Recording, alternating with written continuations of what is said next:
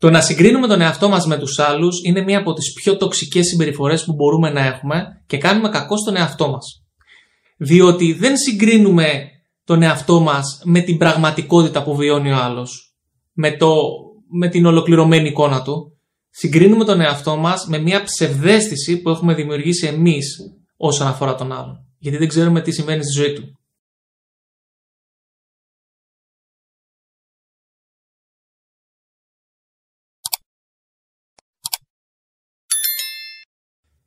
Ήταν ένας κύριος ο οποίος είχε δημιουργήσει μια πολύ όμορφη συνήθεια και αυτή ήταν κάθε Κυριακή να παίρνει το ποδήλατό του και να κάνει μια μεγάλη διαδρομή.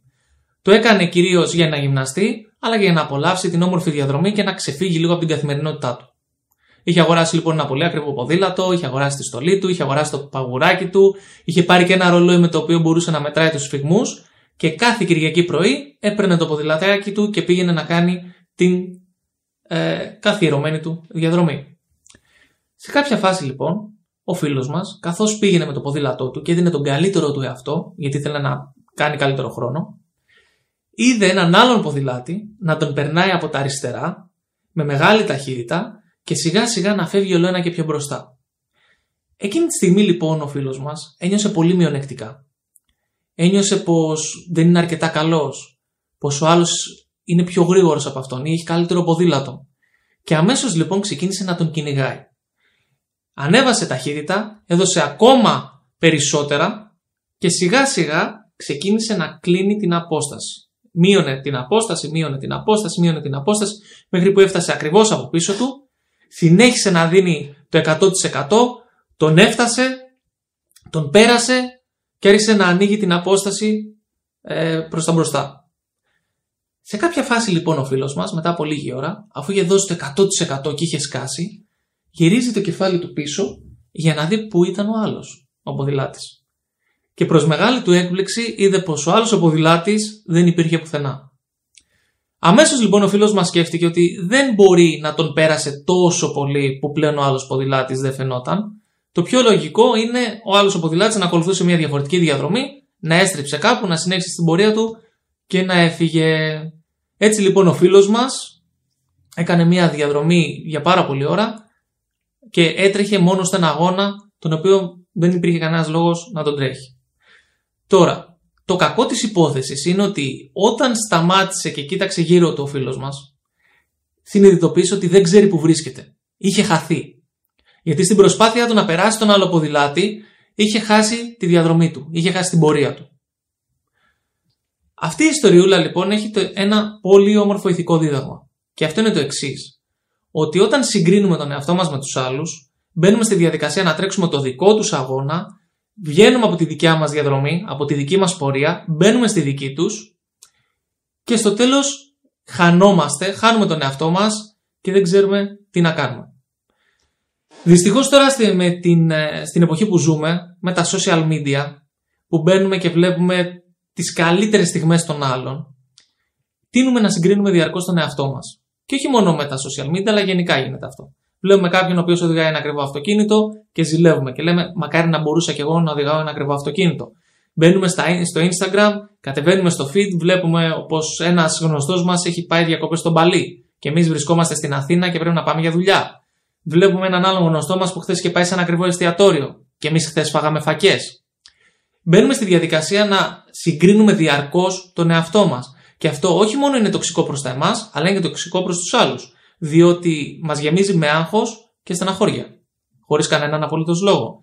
Διότι ο κόσμος στα social media ανεβάζει τα highlights της ζωής του. Δεν ανεβάζει ολόκληρη του τη ζωή.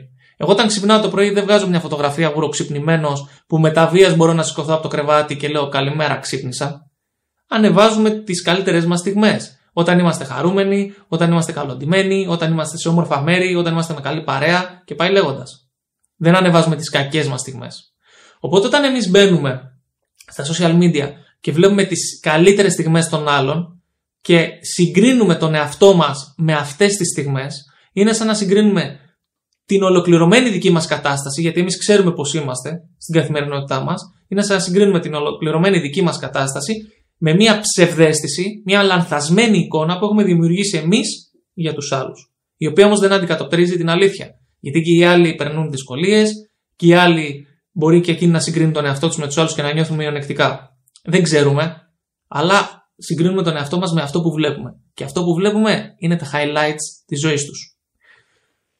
Αυτό είναι πολύ τοξικό και μας βγάζει και από την πορεία μας, αλλά και από το σκοπό μας. Τι κάνουμε λοιπόν, αν δεν συγκρίνουμε τον εαυτό μας με τους άλλους, τι μπορούμε να κάνουμε; Και εδώ είναι η καλύτερη ερώτηση. Αυτό που μπορούμε να κάνουμε είναι να σταματήσουμε να συγκρίνουμε τον εαυτό μας με τους άλλους και να συγκρίνουμε τον εαυτό μας σήμερα με τον εαυτό μας χθες. Διότι έτσι έχουμε ένα υγιή μέτρο σύγκρισης. Ένα υγιές μέτρο σύγκρισης, συγγνώμη. Διότι δεν έχουμε την ολοκληρωμένη εικόνα για τους άλλους για να μπορέσουμε να συγκρίνουμε. Έχουμε όμως την ολοκληρωμένη εικόνα για τον εαυτό μας. Και αν μπορούμε να είμαστε λιγάκι καλύτεροι σήμερα από ό,τι ήμασταν χθες, σημαίνει ότι βελτιωνόμαστε και προοδεύουμε. Αυτό όταν συγκρίνουμε τον εαυτό μας με τους άλλους δεν μπορούμε να το μετρήσουμε. Έτσι δεν είναι. Διότι δεν έχουμε την πλήρη εικόνα. Τώρα, αυτό που μπορούμε να κάνουμε λοιπόν είναι να δημιουργήσουμε στο μυαλό μας και ακόμα και να κάτσουμε να το γράψουμε σε ένα χαρτί ως άσκηση. Πώς θα θέλαμε να είμαστε ιδανικά, δηλαδή ποιος είναι ο ιδανικός μας εαυτός. Πώς περπατάμε, πώς μιλάμε, τι κάνουμε στην καθημερινότητά μας, τι επάγγελμα κάνουμε, πώς δείχνουμε, ποια είναι η εξωτερική μας εμφάνιση, πώς ντυνόμαστε, πώς είναι οι σχέσεις μας. Μπορούμε να γράψουμε τα πάντα όσον αφορά τον ιδανικό μας εαυτό. Αφού λοιπόν έχουμε δημιουργήσει στο μυαλό μας τον ιδανικό μας εαυτό, μπορούμε σιγά σιγά να ξεκινήσουμε να πηγαίνουμε προς εκείνη την κατεύθυνση. Δηλαδή να πιάσουμε τον ιδανικό μας εαυτό. Να τον φτάσουμε. Όταν λοιπόν έχουμε να συγκρίνουμε τον εαυτό μας τώρα με τον ιδανικό μας εαυτό, έχουμε βάλει ένα στόχο, έχουμε θέσει ένα πρότυπο. Και είναι πολύ πιο υγιές αυτό από το να συγκρίνουμε τον εαυτό μας με τους άλλους. Τώρα, σε ένα σεμινάριο που είχαμε κάνει, ε, μία κοπέλα μου είχε κάνει την, ίσως την καλύτερη ερώτηση που έχω ακούσει ποτέ στη ζωή μου που μου είπε ότι ρε Παναγιώτη, OK, okay, βάζουμε στο μυαλό μας τον ιδανικό μας εαυτό και ξεκινάμε σιγά σιγά να πηγαίνουμε προς εκείνη την κατεύθυνση. Να προσπαθούμε να πιάσουμε τον ιδανικό μας εαυτό. Τι γίνεται όμως όταν δεν τον πιάνουμε; Γιατί τις περισσότερες φορές δεν θα τον πιάνουμε, δεν είμαστε ρομπότ, δεν δουλεύουμε πάντα στο βέλτιστο, θα έχουμε και τις κακές μας μέρες. Τι γίνεται λοιπόν όταν εμείς περνάμε μια κακή ημέρα και δεν φτάνουμε το ιδανικό για εμάς; Και είναι μια από τις καλύτερες ερωτήσεις. Η απάντηση είναι πάρα πολύ απλή. Όπως είπε ο Καρλ Γιουνγκ, κάθε ιδανικό είναι κριτής. Τι σημαίνει αυτό, ότι άπαξ και δημιουργήσουμε μια εικόνα στο μυαλό μας για το τι σημαίνει ιδανικό, αμέσως συγκρίνουμε το ιδανικό με την τωρινή κατάσταση, δηλαδή την ιδανική κατάσταση με την τωρινή κατάσταση. Και υπάρχει μια σύγκριση. 99,9 φορές των περιπτώσεων η σύγκριση αυτή θα είναι κατά μας, δηλαδή δεν θα πιάνουμε τον ιδανικό μας σε αυτό. Θα είμαστε λίγο πιο κάτω ή και αρκετά πιο κάτω μερικές φορές. Εκεί λοιπόν μπορεί πολλοί από εμάς να νιώσουμε χάλια. Και είναι λογικό.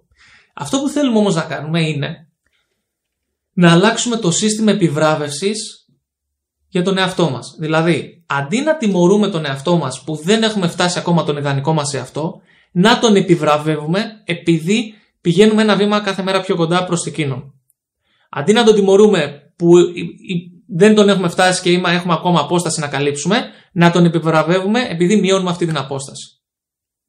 Και κάτι άλλο πολύ βασικό, το οποίο πρέπει να γνωρίζουμε, είναι ότι τον ιδανικό μας αυτό ίσως και να μην τον πιάσουμε ποτέ. Γιατί; Γιατί ο ιδανικός μας αυτό δεν είναι κάτι στατικό. Είναι κάτι δυναμικό. Αυτό που μπορεί εγώ να έχω στο μυαλό μου αυτή τη στιγμή ως ιδανικό, αλλάζει.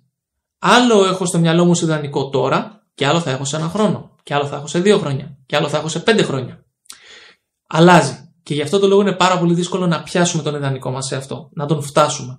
Τι γίνεται όμως, έχουμε ένα υγιές μέτρο σύγκρισης. Αντί να συγκρίνουμε τον εαυτό μας με τους άλλους και να τρέχουμε το δικό τους αγώνα, να κυνηγάμε τα δικά τους όνειρα και να δίνουμε λεφτά για να αγοράζουμε πράγματα τα οποία δεν μας αρέσουν για να εντυπωσιάσουμε τους άλλους και να νιώσουμε καλύτεροι, να νιώσουμε αντάξει των άλλων, μπορούμε να συγκρίνουμε τον εαυτό μας σήμερα με τον εαυτό μας χθες και τον εαυτό μας τώρα, την, την, την τωρινή μας κατάσταση με την ιδανική μας κατάσταση. Έτσι θα γινόμαστε διαρκώς καλύτεροι και θα μπορούμε να μένουμε στην πορεία μας, στο δρόμο μας και σε αυτά που είναι σωστά και σημαντικά για εμάς και όχι για τους άλλους. Αυτά. Θέλω πάρα πολύ να ακούσω την άποψή σας στα σχόλια ε, και αν σας άρεσε αυτό το βίντεο μην ξεχάσετε να κάνετε εγγραφή στο κανάλι μας και να στείλετε αυτό το βίντεο σε έναν δικό σας άνθρωπο που τον αγαπάτε και πιστεύετε ότι είναι σημαντικό για εκείνον να το δει. Καλή συνέχεια σε όλους και εύχομαι να περνάτε υπέροχα μέχρι το επόμενο βίντεο. Φιλιά πολλά!